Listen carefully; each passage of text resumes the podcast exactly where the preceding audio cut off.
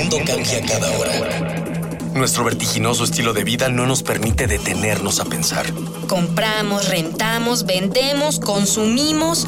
Todo lo que hacemos o dejamos de hacer tiene consecuencias para el mundo. ¿Cómo enfrentar los grandes retos de nuestra época? ¿Cómo reducir nuestro impacto en el ambiente? El Programa Universitario del Medio Ambiente Puma y Radio UNAM presentan Ambiente Puma.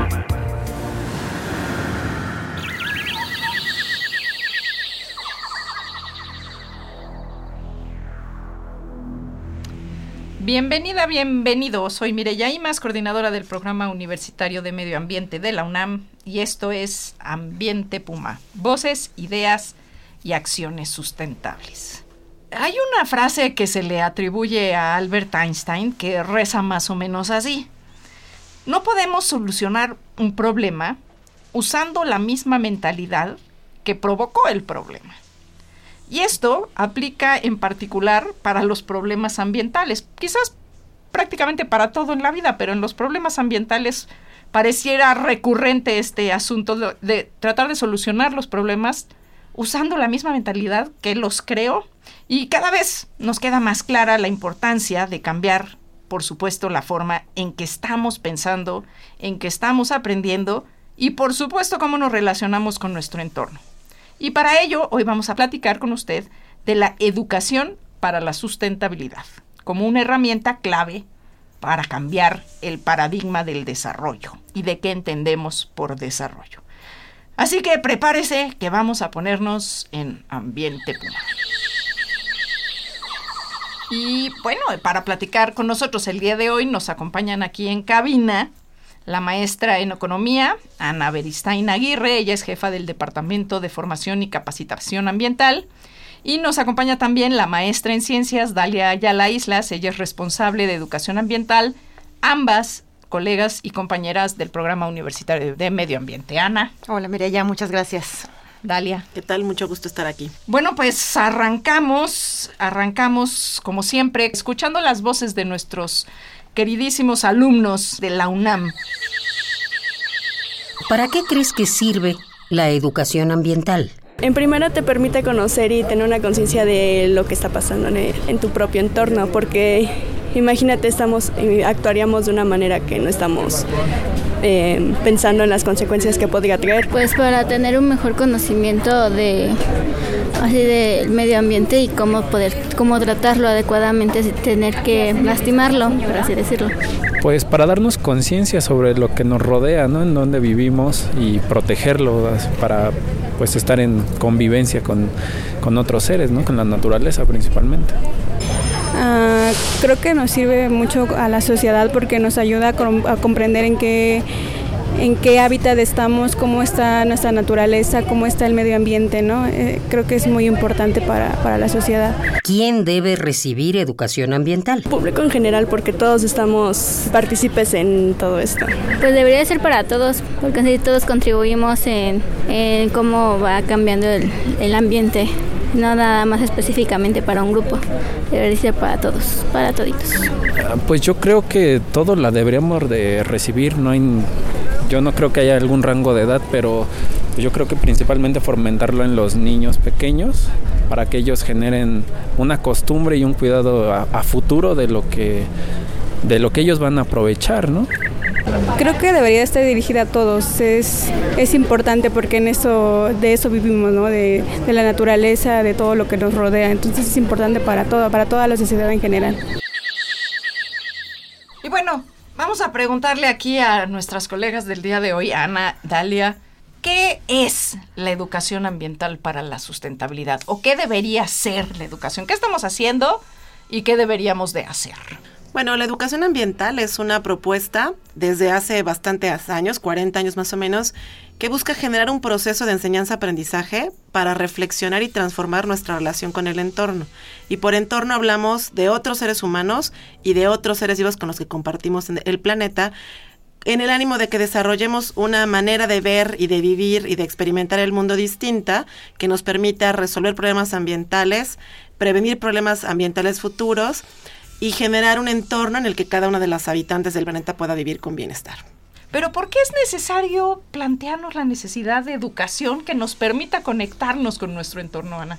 Bueno, pues justo porque hoy por hoy sabemos que que estamos en una etapa de crisis ambiental, los, los recursos se agotan cada vez más rápido, el modelo de desarrollo es, es voraz y, entonces eh, necesitamos gente que cuente con las herramientas necesarias justo para analizar los problemas a los que se enfrentan las distintas profesiones y proponer soluciones creativas, soluciones que permitan forjar un futuro sustentable, un futuro que dejemos a las siguientes generaciones recursos y un planeta mejor que el que hoy tenemos. Digamos que esto nos pone en contexto de eh, los objetivos de la educación ambiental, realmente socializar, volver a, restablecer conexiones que de alguna manera hemos perdido las personas con el entorno que nos rodea y cómo trabajar los temas de la educación ambiental y cómo se puede ir organizando esto a través de las currículas en los diferentes niveles educativos, porque supongo que no es lo mismo eh, un chico de prepa que uno de secundaria, que uno de primaria,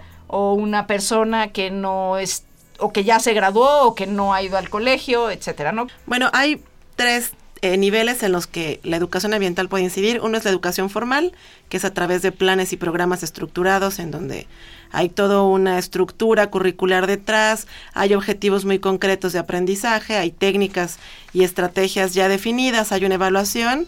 Entonces, eso es la educación formal, en lo que se da en el sistema escolarizado.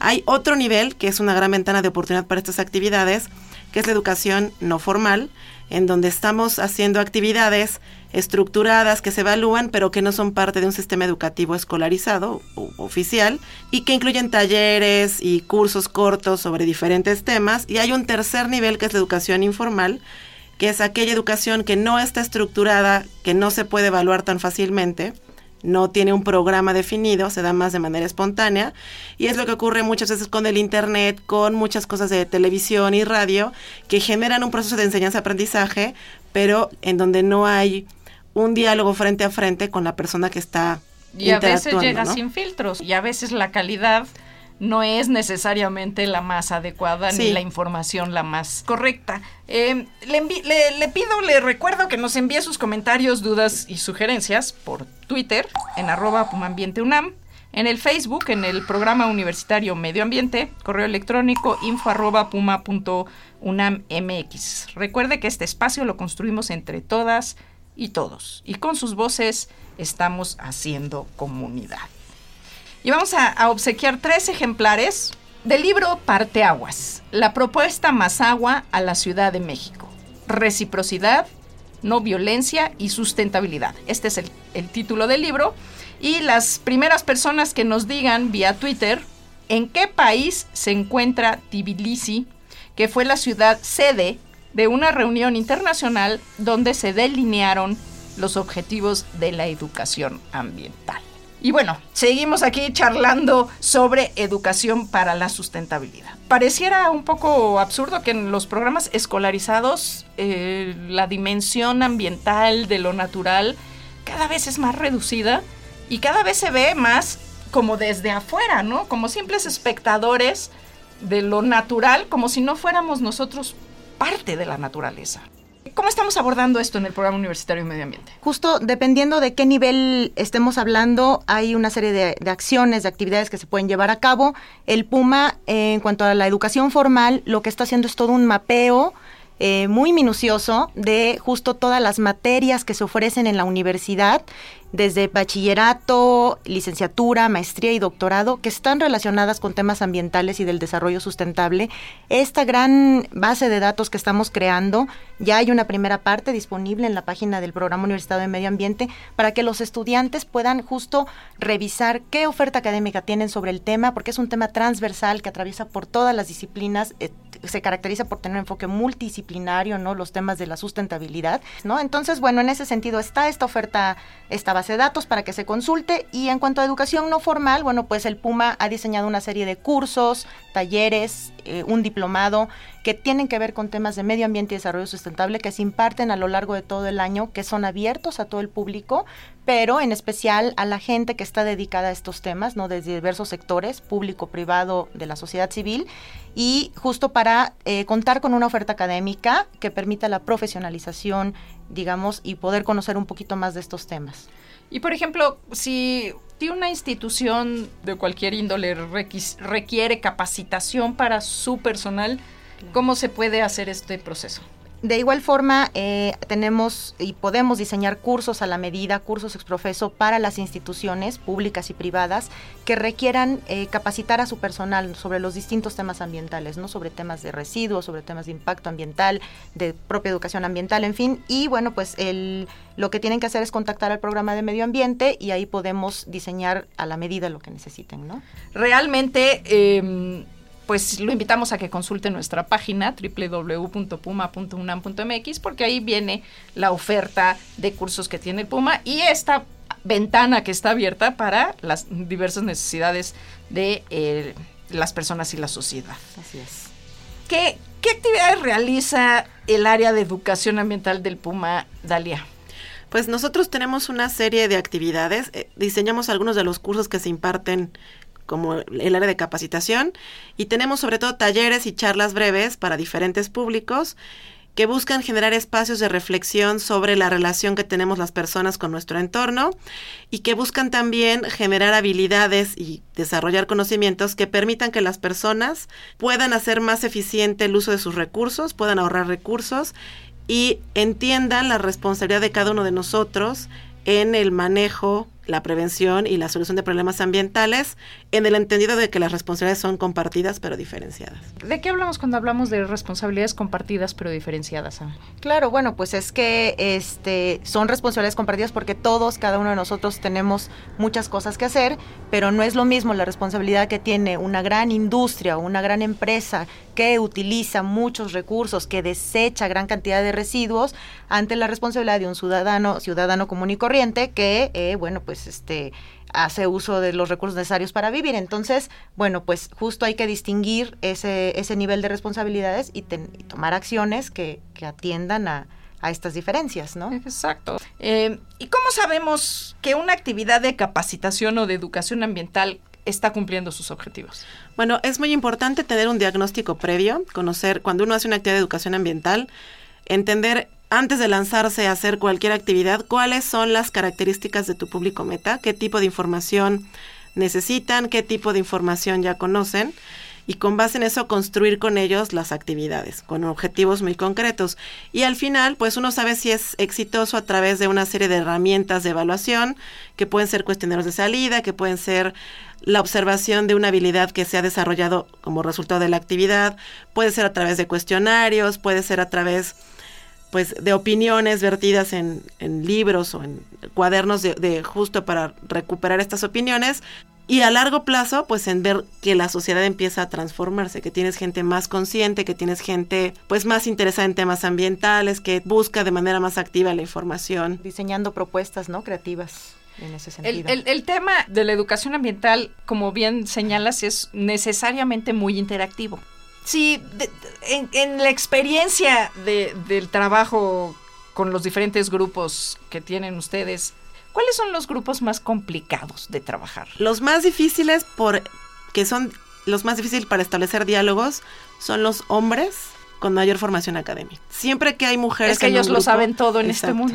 Pero es muy interesante cómo la dinámica de un grupo se transforma cuando hay mujeres. Habiendo mujeres, toda la dinámica y toda la empatía que se puede generar al interior del grupo se transforma. Entonces, tener hombres adultos con formaciones académicas complejas es, en nuestra experiencia, los grupos más difíciles. Bueno, pues aquí le dejamos esta primera parte. Espero que se quede picada, picado, para seguir con nosotros en nuestro próximo programa. Así pues, le agradezco a la Dirección General de Divulgación de la Ciencia, quien nos da la bienvenida en su cabina.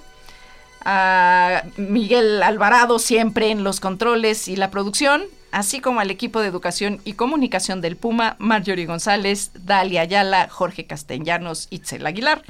Y les invitamos para que nos acompañen en esta segunda edición, en esta segunda parte de Educación para la Sustentabilidad, con Dalia Ayala y Ana Beristain del Programa Universitario de Medio Ambiente, en Ambiente Puma.